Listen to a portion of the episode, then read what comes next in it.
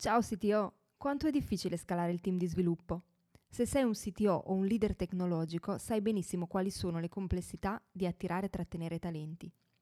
Per questo Alex Pagnoni ha creato il metodo Team Scaling di sviluppo collaborativo, in cui condivide le skill di una parte del proprio team tech per aiutarti a scalare anche nei momenti più difficili.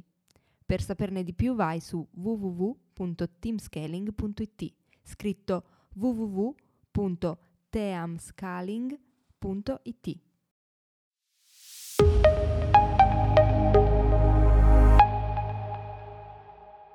Sapevi che in Amazon Web Services si fanno in media 6 rilasci di software al secondo?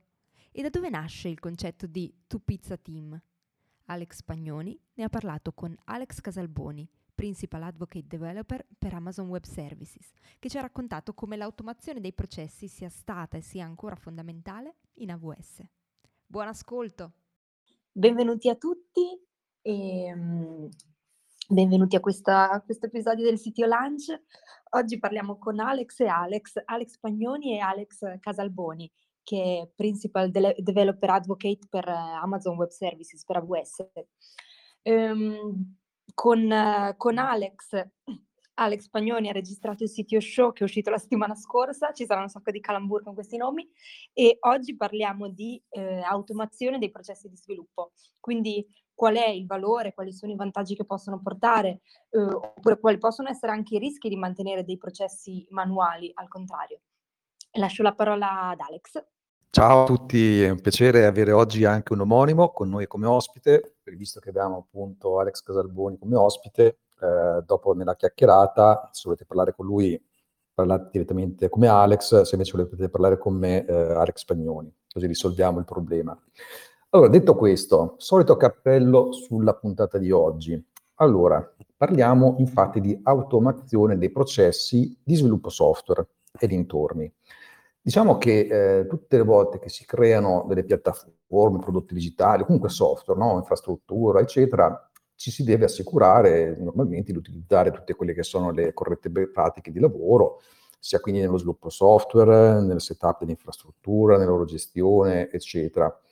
E tra queste pratiche, tra queste best practice, sicuramente non possiamo non metterci quella dell'automazione. Infatti una di queste non, si, non può mancare se si vuole realizzare software e infrastrutture di qualità.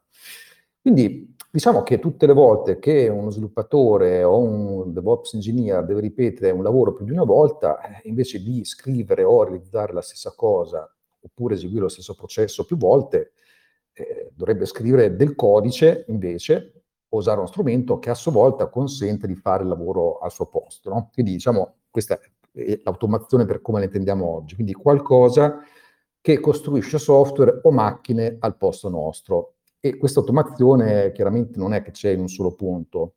Cioè, ad esempio, se dobbiamo scrivere delle funzionalità simili, trasversali tra diversi progetti allo stesso tempo, ecco, quella va automatizzata. E se dobbiamo lanciare dei server sul cloud per so, testare velocemente una feature e così via, ecco, anche quella va automatizzata. Se dobbiamo testare del codice, vogliamo assicurarci di trovare bug, evitare regressioni, anche quello lo dobbiamo automatizzare.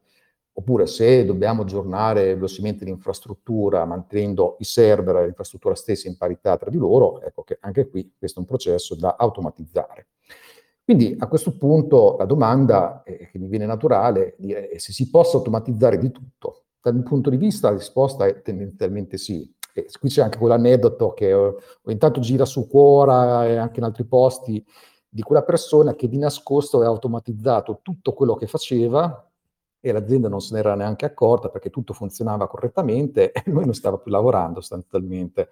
E quando è stato scoperto è stato licenziato dopo anni che non stava più lavorando. Ecco. Per assurdo, però, in realtà aveva creato valore all'azienda con quell'automazione. Poi magari il concetto è che la creatività che non ha più messo a disposizione dell'azienda, ecco, lì che è stata la mancanza, perché fondamentalmente noi quando parliamo di automazione parliamo di automatizzare delle cose ripetitive che diventano noiose, laboriose, che invece, eh, se rendiamo automatiche, ci consentono di investire il tempo dei nostri talenti in ciò che conviene di più, quindi cose nuove creative, l'innovazione e così via. Quindi sicuramente cose come Q&A, deployment, eccetera, c'è tutto lo spazio ampio per automatizzarle. È chiaro che bisogna investire del tempo, avere gli skill, un po' anche l'attitudine adatta, spesso ci vuole del tempo anche per far funzionare nel modo giusto queste automazioni, ci sono anche tecnologie, tool che vanno in questa direzione, in tutti questi anni ci siamo inventati tante cose, da pipeline di continuous deployment, continuous delivery, continuous integration, eccetera, eccetera. Quello che sappiamo è che sicuramente come benefici tra gli altri il software diventa sempre migliore, eh, gli sviluppatori appunto possono dedicare il loro tempo alle cose nuove, alla creatività, piuttosto che a fare sempre le stesse identiche cose, così come gli ambienti possono essere deployati più rapidamente. Detto questo, però, c'è anche qualche ostacolo mh, nel portare questa automazione, perché appunto bisogna investirci.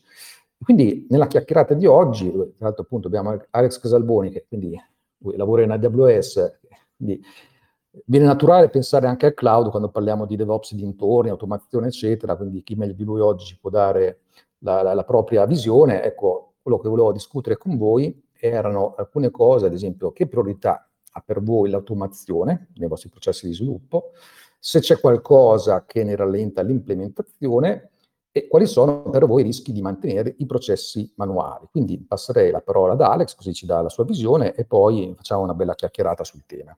Ciao a tutti, buon, buon pomeriggio. Eh, ottima intro, grazie Alex intanto, e sono, sono d'accordo praticamente su tutti i punti. Io volevo citare due ulteriori benefici pratici, se posso, e, e collegarli anche a due esperienze che ho avuto, in, in, questo caso in ambito startup, ma secondo me è molto probabile che capiti a tanti degli altri che sono in ascolto.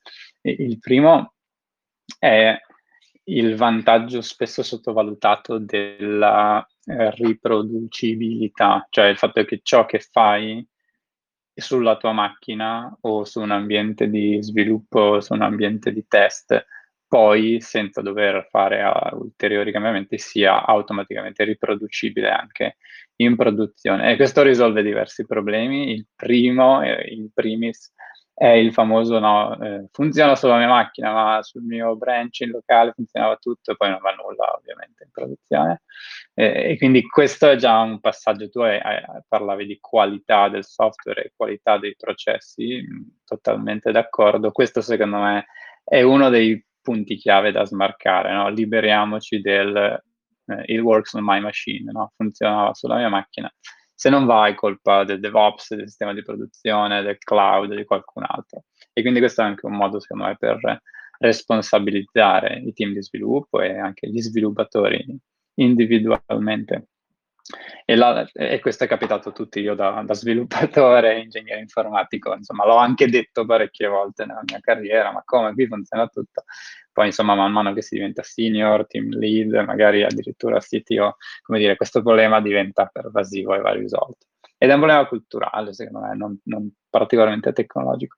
E l'altro problema, o meglio, l'altro beneficio eh, che è collegato a questo, ma secondo me va sottolineato, è quello del guadagnare confidenza, cioè guadagnare, mh, mm, cioè essere sicuri che quando vai a fare una cosa funziona. Cioè, se tu hai automatizzato tutto e tutti i giorni fai decine o a volte anche centinaia di piccoli deploy nell'ambiente di dev, nell'ambiente di stage, magari addirittura qualcuno minor, qualche bug fix, qualche cosina che comunque ti servirebbe fare, addirittura in produzione, nel momento in cui hai il lancio grosso, no? Io mi ricordo queste scene eh, di me a, a, Mountain View in Silicon Valley col CTO di questa startup, eravamo pochissimi, e, e il grande giorno del deploy con il bottone rosso sul tavolo sperando che tutto andasse correttamente, cioè quei momenti di tensione,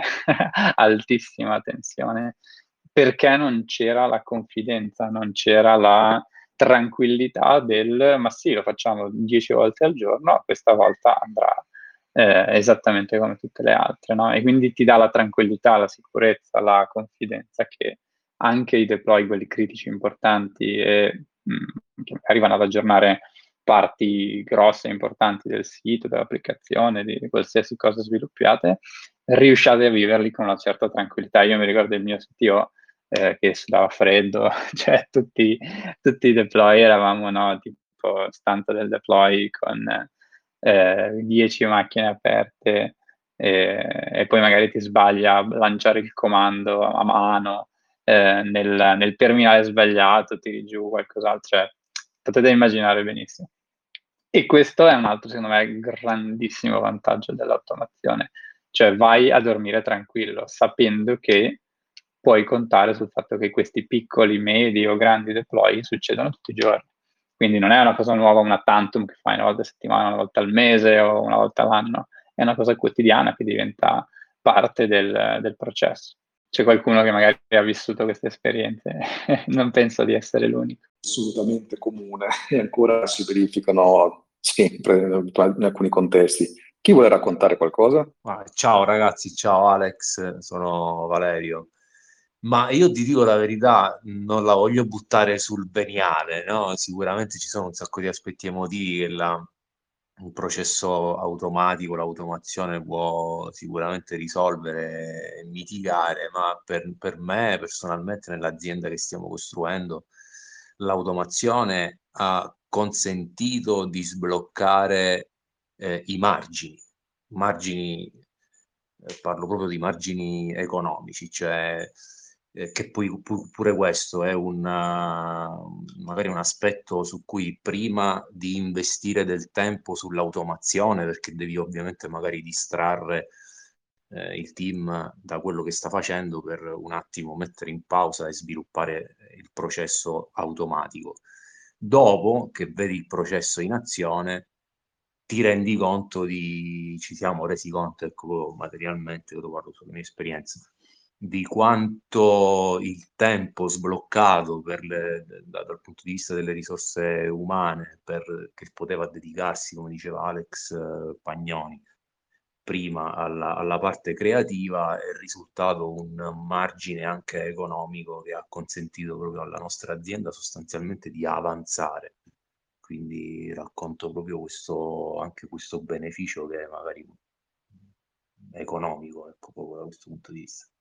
Ah, Valerio, il tempo è denaro, no? Quindi cioè, risparmiare ore, vivere tranquillo e non avere i soliti problemi, una tantum da risolvere, poi sì, vuol dire eh, di solito anche avere un guadagno in termini economico, di velocità di business, di supporto al business, perché una cosa che mi piace ricordare sempre quando parlo con sviluppatori, CTO, team di sviluppo, è il nostro lavoro di tecnici è risolvere i problemi del business implementare le cose che servono.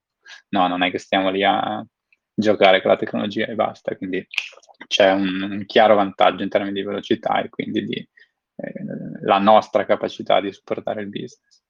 Sì, io lo uso sempre come un incoraggiamento, tra virgolette, perché magari all'inizio c'è sempre quella cosa che all'inizio sei tu che devi fare un investimento, vuoi in termini di tempo, vuoi in termini magari di chiamare qualcuno che ti dà una mano per creare questi, automatizzare ecco, tutti i processi interni, eccetera. Quindi all'inizio sei sempre tu anche azienda, no? Che devi eh, mettere a terra quel chip, quel budget per eh, svolgere questa, per chiudere questa automazione l'incoraggiamento è guardate che il margine, ecco, in tempo, economia, poi lo possiamo declinare in tutti i modi dell'automazione, è, impatta in una maniera incredibile su, su tutti gli aspetti, velocità, economia, eh, tempo delle risorse. Non so se qualcuno Qualche altra storia, esempio in prima persona? Ma io voglio aggiungere un altro aspetto, io, io faccio consulenza e quando c'è da consegnare progetti ogni volta cambia cliente, no? E quindi il valore aggiunto dell'automazione nella consegna del progetto come parte del prodotto che stai dando a un cliente che ti ha chiesto poi di inserirlo nei, nei, nei applicativi che poi lui gestirà. Quindi questo sicuramente è un fattore fondamentale, cioè ti do il prodotto, ma non è che poi ti do anche la documentazione all'atere ma ti do il processo per, anche per la gestione del prodotto stesso.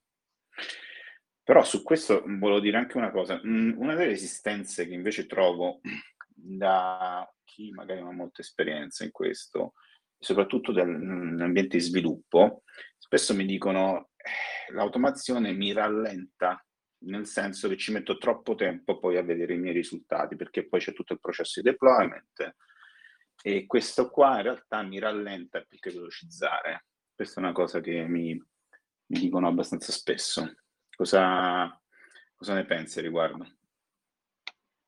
Eh, sono d'accordo, nel senso che anche a me è successo di affrontare questo tema e secondo me è un po' una mentalità di chi, anche venendo da un background più junior, non ha la visione d'insieme sul team, sull'azienda e sul business. Cioè il fatto che tu ci metti 20 minuti in più ad avere i risultati, ma che poi il team guadagna giorni e giorni e giorni di eh, lavoro, di bug fix da fare, di tranquillità mentale, insomma tutte le cose che dicevamo prima eh, cioè, bisogna secondo me dare quel tipo di contesto anche a chi non vive le decisioni strategiche di business e chi non ha quel tipo di esperienza già eh, alle spalle.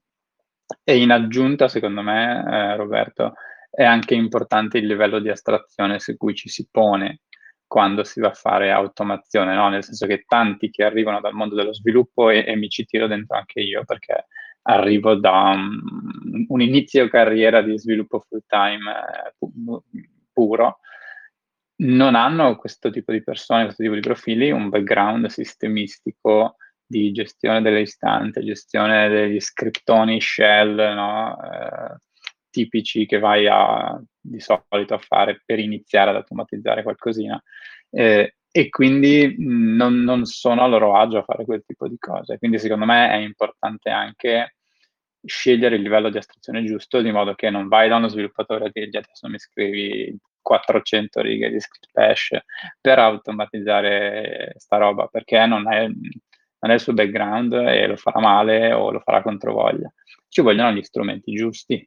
E prima Alex Pagnoni menzionava che il cloud eh, no, ci viene in mente quando parliamo di automazione, un po' perché il cloud tanti se lo dimenticano oggi, ma è nato come strumento API driven, cioè tutto ciò che c'è nel cloud ha un API che tu puoi andare ad automatizzare, quindi forse no, eh, inconsciamente associamo il cloud all'automazione anche per quello, perché anziché aprire un ticket a qualcuno aspettare due giorni, che faccia una chiamata API con, eh, con l'SDK del mio linguaggio preferito e, e riesco a automatizzare le cose.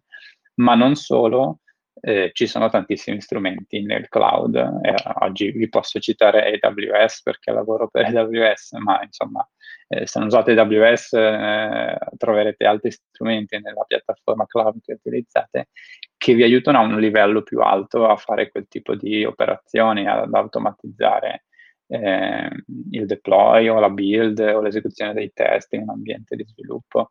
Eh, quindi Mm, secondo me, ripeto, è importante scegliere il livello di astrazione giusto e dare agli sviluppatori qualcosa che siano eh, non tanto in grado di usare, ma che gli venga voglia, che ci vedano del valore in termini di produttività. Eh, se ti poni a livello di scrivimi lo script bash a manina, probabilmente non è il livello giusto per quel tipo di team. Uh, ne approfitto per uh, citare quelli che sono i risultati del, del, poll che abbiamo fatto, perché sono venuti risultati anche qui interessanti e magari anche questi qui possono essere discussi. Ora, cosa abbiamo chiesto? Se nella tua azienda viene lasciato codice in produzione frequentemente e con quale frequenza. Allora, è venuto fuori che la maggior parte dei votanti, anzi diciamo buona parte, eh, rilasciano più volte al giorno Parliamo di 10 risposte. Poi una volta al giorno, 3, una volta a settimana, 8, una volta al mese, 2, meno di una volta al mese, 1, versioni intermedie, una volta al mese, versioni principali ogni tre mesi, 1. Quindi diciamo che abbiamo già molti membri della community che sicuramente non, non rappresentano l'interezza delle, delle aziende in Italia, che sicuramente sono molto più retrate, che questi automatismi li hanno creati per arrivare ad una situazione del genere, perché rilasciare più volte al giorno è diciamo, la conclusione finale di uno sforzo gigantesco in tanti altri settori, compresa l'automazione. Quindi questo dato è incoraggiante, almeno per quanto riguarda i membri del CTO Mastermind. Mi sembra un ottimo risultato, cioè probabilmente è una community biased in senso positivo, il tema è sicuramente caldo e, e, non è la prima volta che, che lo incontrate. Mm, se non avete dubbi o domande, a, a me ogni tanto fa piacere anche, eh, se vi interessa ovviamente, raccontare mh, mm, anche cosa è successo dentro Amazon, perché magari conoscete Amazon Web Services perché insomma in quanto cloud provider magari lo utilizzate, vedo che anche qualcuno di voi come, come, come titolo, come descrizione, c'è proprio anche AWS Architect, quindi sono sicuro che non sia un'azienda nuova alle vostre orecchie. Quello che potreste non sapere è che, vabbè, oltre al fatto che AWS è nata all'interno di Amazon, che poi è stata esternalizzata come servizio, eh, disponibile a tutte le aziende del mondo, era nata comunque dentro Amazon, no? quindi tutti vedono spesso Amazon come l'e-commerce e, e basta. In realtà dietro le quinte c'è un sacco di tecnologia super interessante. E in Amazon questa transizione verso l'automazione è successa anche lì dopo un po' di anni, non è che è nata imparata, come si dice. Eh, per chi non se lo ricordasse, Amazon è nata nel 1996, era una startupina durante no, tutto il, il ribollimento del, del dot com. Ci credevano in pochi, poi insomma ha funzionato, ha iniziato a scalare bene, però era ancora un monolite, pensate fino al 2001 Amazon era un gigantesco monolite gestito da diverse decine di team, quindi iniziava a incastrarsi, come potete immaginare. E, e quello è stato l'anno in cui c'è stata una transizione gigante e qui infatti volevo introdurre questo concetto che non è ancora venuto fuori, che è relativo a come organizziamo i team in azienda, perché magari abbiamo un po' trasversalmente detto che eh, serve anche la cultura giusta o l'organizzazione giusta. Ecco, in Amazon quel, quella cosa si è trasformata nell'ideazione di ciò che oggi viene chiamato il, um, il meccanismo dei two pizza team, cioè questi team che possono essere sfamati con un paio di pizze, magari ne avete già sentito parlare, eh, ma non è um, così un meme o un mantra campato per aria, è proprio la realtà dei fatti. Cioè in quell'anno, tra il 2001 e il 2002, dentro Amazon, il team eh, IT, il dipartimento IT, che poi 5-6 anni dopo diventò AWS, uh, ha deciso che i team dovevano essere piccoli, ma non solo così per fare i team piccoli, perché avere team piccoli di 5, 6, 10, massimo 13, 14, 15 persone a esagerare, gli permette di essere veloci, gli permette di essere autonomi, soprattutto rispetto agli altri team, e quindi di gestire anche tutte queste pratiche legate eh, all'automazione. Eh, per darvi un riferimento, eh, il dato pubblico di due o tre anni fa, quindi 2018-2019, era che Amazon su tutti i suoi eh, microservizi, perché poi questi singoli two pizza team molto piccoli lavorano su dei microservizi indipendenti, quindi considerando tutti i microservizi di Amazon nel 2019 c'erano circa eh, 190 milioni di rilasci all'anno.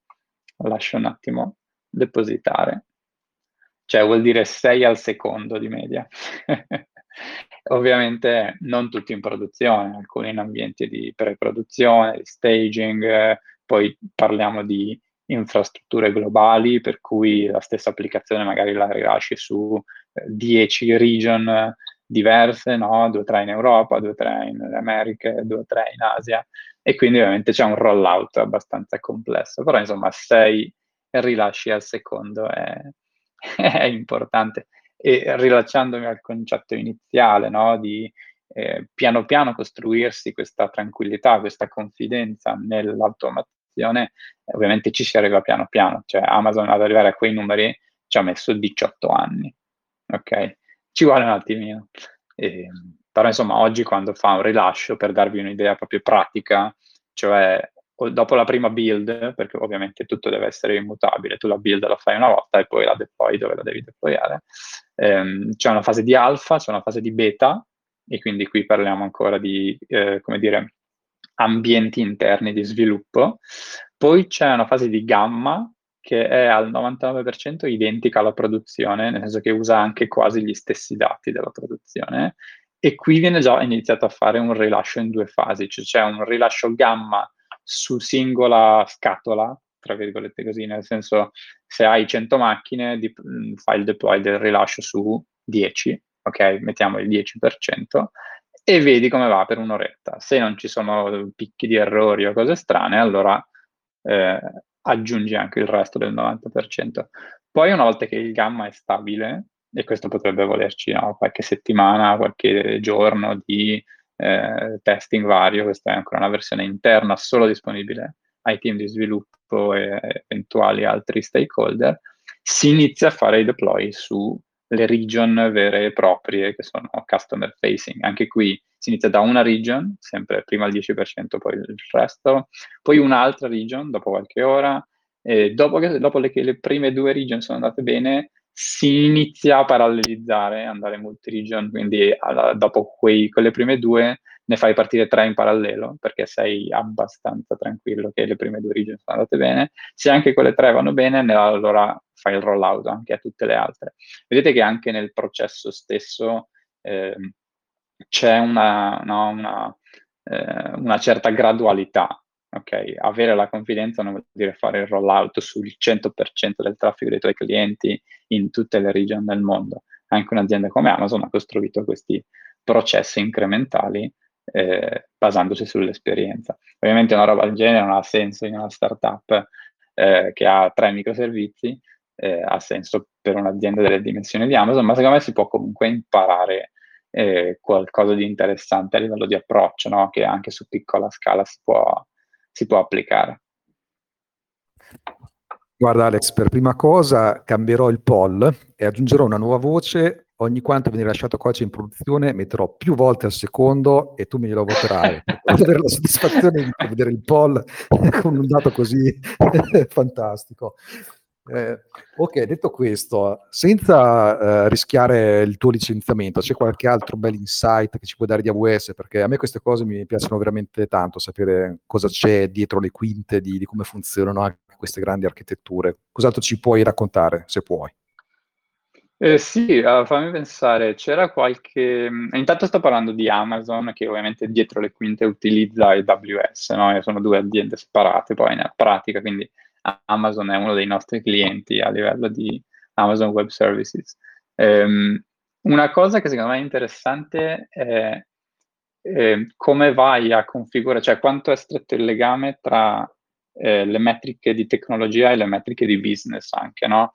Cioè fare il deploy e quindi il rilascio di un'app, un aggiornamento, insomma qualsiasi cosa sia una nuova fun- funzionalità, cioè le metriche che vai a tracciare sono molto importanti. Non vai a tracciare solo se c'è un errore HTTP, no? il tipico errore 500, ah c'è un bug, andiamo a fare il bug fix. A livello, cioè dopo un po' di anni che lo fai, un'azienda come Amazon è arrivata a definire anche delle metriche di business. Per esempio, eh, va a tracciare anche eh, la latenza media dell'API. Quindi se eh, a un certo punto fai un rilascio e eh, la, il tempo proprio di risposta delle API collegate a quel rilascio iniziano ad incrementare, eh, quindi c'è anche un concetto di quality of service, c'è anche un concetto di qualità, eh, no? quanto vai a degradare la velocità, le performance, poi eventualmente addirittura i costi dell'infrastruttura quando fai un rilascio, fai un bug fix, fai una nuova funzionalità. E quindi ci sono proprio delle dashboard che vanno a monitorare, ehm, eventualmente generando degli allarmi ed eventualmente facendo partire il rollback automatico. Cioè, pensate quanto è paradossale che tu fai un rilascio, hai zero errori eh, a livello HTTP o a livello proprio di codice applicativo, ma il rollback viene comunque eseguito alla versione precedente perché hai rallentato l'API. Cioè questo in termini di Amazon verrebbe chiamato la customer obsession, cioè voglio fare in modo non solo che non ci siano problemi tecnologici, ma che non ci siano nemmeno problemi nell'esperienza utente, quindi nella velocità, nelle performance delle API. No? Quindi volendo quello è eh, un altro step no, ulteriore, magari oggi state già automatizzando o come dire, avete automatizzato tutta la parte di rilascio e di rollback automatico, ma andate anche a vedere, questo è il mio consiglio, che tipo di metriche misurate, no? Perché magari dopo due anni di automazione vi ritrovate che il sito è lentissimo, dite ma come è possibile? automatizzato tutto, eh? perché magari in quei due anni di automazione non hai mai monitorato le metriche vere di business o di customer experience. Quindi quello potrebbe essere già un, un upgrade interessante. Per farvi un parallelo, altre aziende che sono molto sensibili a questo tema, come Netflix, eh, che è comunque un cliente di AWS, eh, monitorano tante altre metriche di business. Per esempio, loro quando fanno un deploy mh, mm, hanno proprio una dashboard di, di, di, di, operations che va a tracciare quante persone al secondo fanno click su play loro, sul loro sito, sulle loro app. Cioè quella è una metrica di business, no? il numero di click sul play al secondo nell'arco della giornata, nell'arco del, della settimana.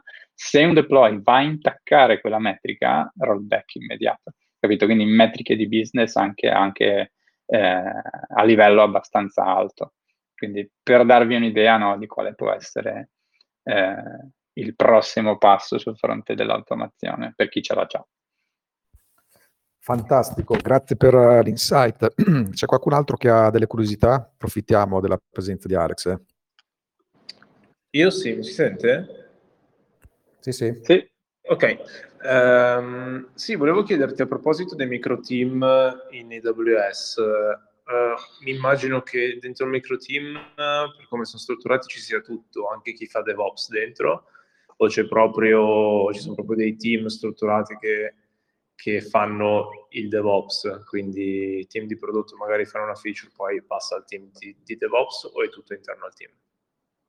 Allora, in teoria il, il, team di DevOps è un ossimoro, perché se, ah, se, se, approcci, se vuoi adottare le pratiche di DevOps, non dovresti avere un team di Dev e un team di Ops.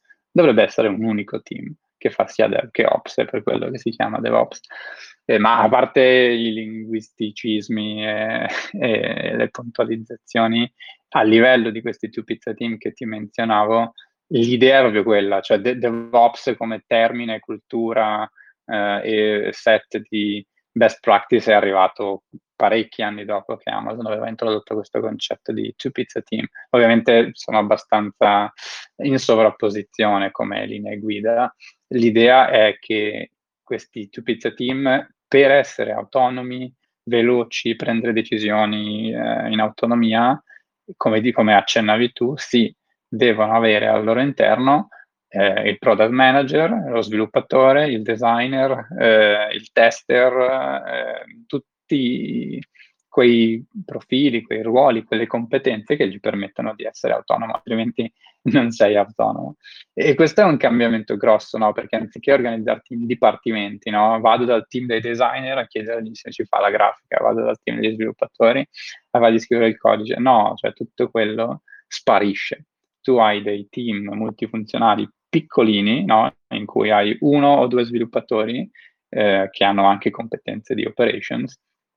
E questo secondo me ha anche un, um, un risvolto pratico molto importante. Cioè, immagina che tu sei uno sviluppatore e sei responsabile di questo pizza team che è, eh, o meglio, che il tuo pizza team è responsabile di un particolare servizio o di un microservizio se alle 3 del mattino c'è un problema eh, e va giù tutto, non è che vai a svegliare il DevOps, non è, non è, che il DevOps è il poveraccio che devi andare a svegliare, o il responsabile dell'operation è il poveraccio che devi andare a svegliare. In questi two pizza team, chi sviluppa il software, il codice, chi crea l'architettura, è la stessa persona che poi va a operare il servizio in produzione facendo dei turni. Ovviamente non è che c'è il poveraccio del team che fa sempre, o la poveraccia del team che fa sempre quello tutti i giorni, tutto l'anno. Si fa a rotazione.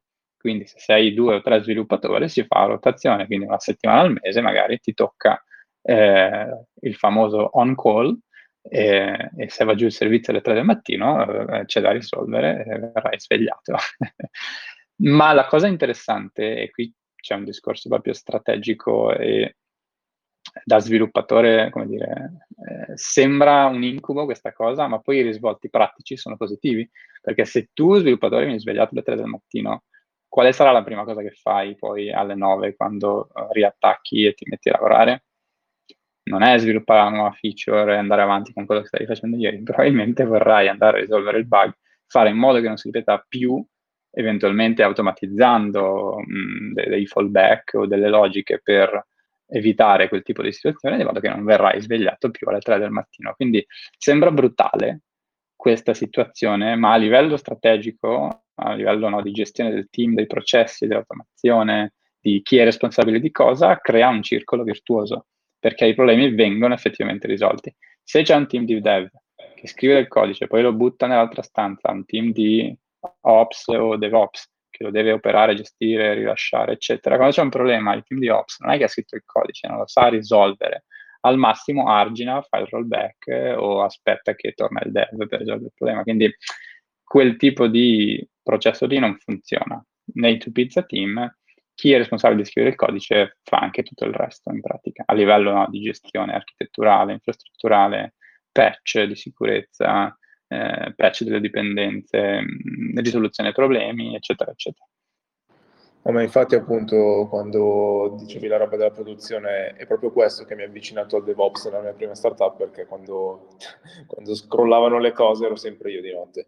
Quindi sono avvicinato al, al, DevOps e poi effettivamente mh, ti chiedevo la cosa appunto del, dei team perché mi è, mi è capitato di fare un annuncio di lavoro, di chiedere appunto eh, di cercare uno sviluppatore che facesse anche il DevOps e su alcuni gruppi non faccio menzione, sono stato insultato perché, uno fa il DevOps, uno fa lo sviluppatore, però non mi sembra che sia così lo stato dell'arte, quindi grazie, mi hai confermato che non sono pazzo.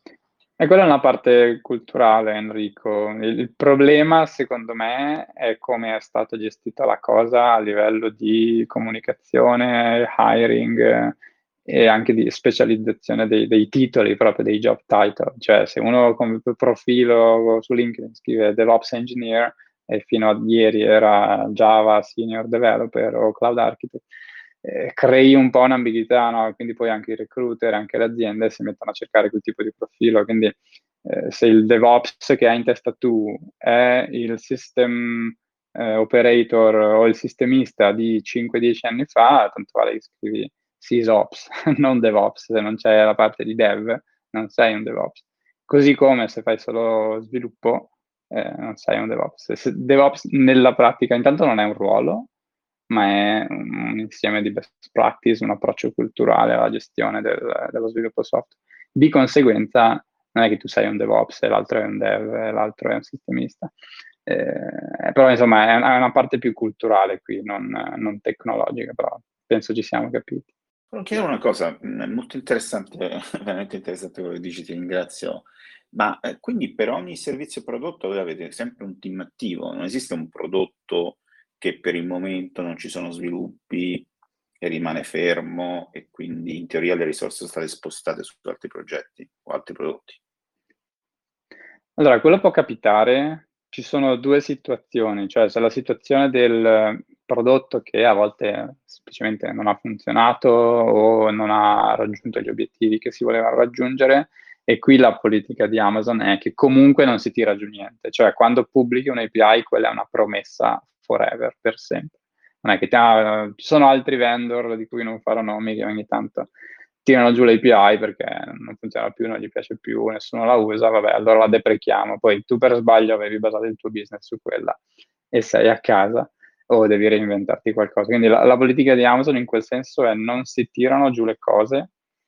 Eh, se mm, come dire, non ci sono sviluppi futuri perché non, insomma, il business non ha funzionato, gli obiettivi non sono stati raggiunti, vuol dire che non vedrai nuovi sviluppi, probabilmente ci sarà dietro un processo di automazione che va ad aggiornare le patch, fare le patch di sicurezza, aggiornare le dipendenze, fare tutto quello che serve, però non c'è un team attivo che aggiunge funzionalità e insomma lo, lo mantiene in modo attivo tutti i giorni.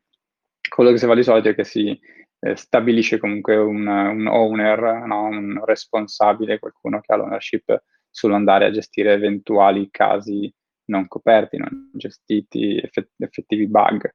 Eh, però per farti un esempio ci sono servizi di AWS tipo eh, SimpleDB che non esistono più ufficialmente da dieci anni, eh, perché era stato uno dei primi servizi lanciati, era un database NoSQL molto, molto carino, ma ci sono ancora clienti che lo usano, okay? non è che è sparito il servizio, se tu lo usavi, lo, oggi lo puoi ancora usare, ma non viene fornito più eh, ai nuovi clienti, quindi qui c'è un, una, come dire, una duplice gestione in un certo senso.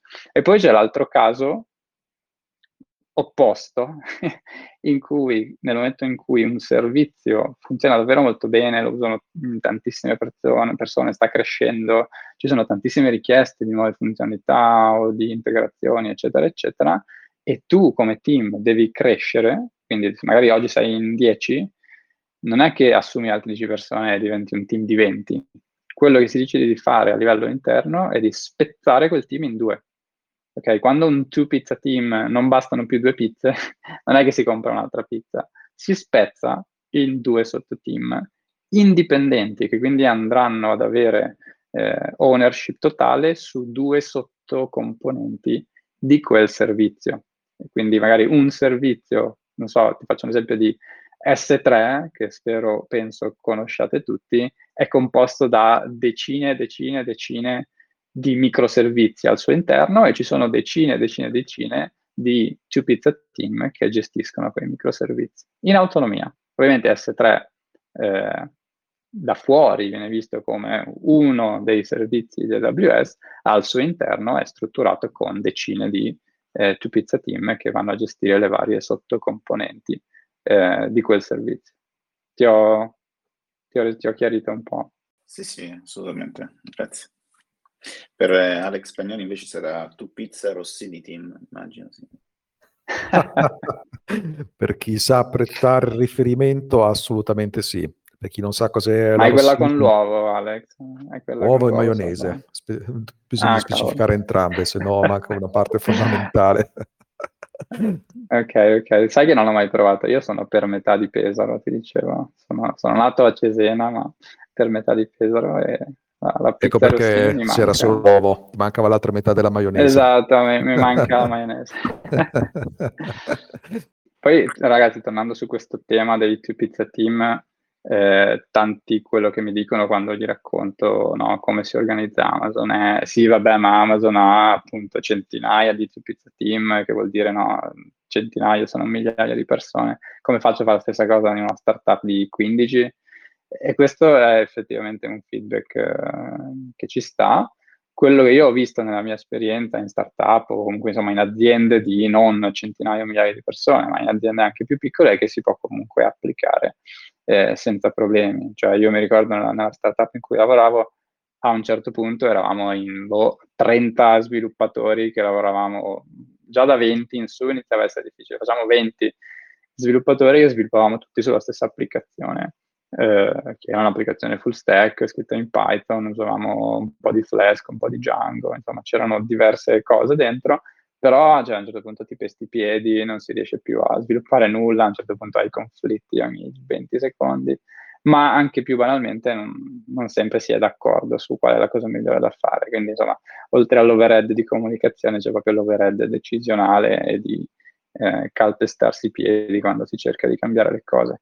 Quindi anche in un'azienda piccola si, ci si può comunque eh, dividere in team più piccoli e la conseguenza eh, non è che hai più team più piccoli che lavorano comunque come prima sullo stesso repository o sulla stessa applicazione.